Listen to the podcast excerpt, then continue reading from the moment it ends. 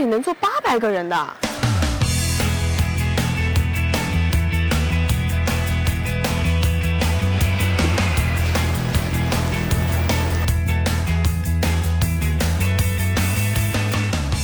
This is China's first domestically made large advanced cruise ship, marking another milestone for the country's shipbuilding industry. Workers have been busy around the clock making final preparations for the ship to leave its dock on June 6th.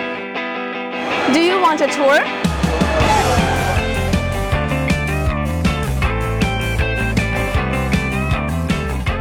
This is the dining area for crew members. This is the medical facility. This is the Teenager Activity Center. This is the theater that can host more than 800 spectators. This is the standard guest room, and some even have a balcony. You can imagine when you're sailing on the ocean, you can have a very nice view. The day I visited the shipbuilder was just three days before the ship's undock, and the team was conducting life-saving appliances tests for all 20 lifeboats. It was very cool seeing a small boat floating around the immense ship.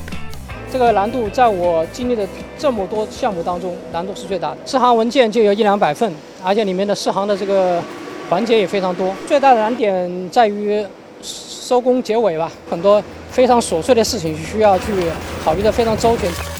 The Vessel, which is equivalent to a 24-story building in height, also has space for shopping areas, art galleries, water parks, and other recreational facilities which we didn't have a chance to look at due to construction conditions. 85% of the ship's interior decorations have been completed, and by the time of its delivery, which is scheduled at the end of the year, it will be able to accommodate more than 5,200 passengers. Can't wait to see it set sail.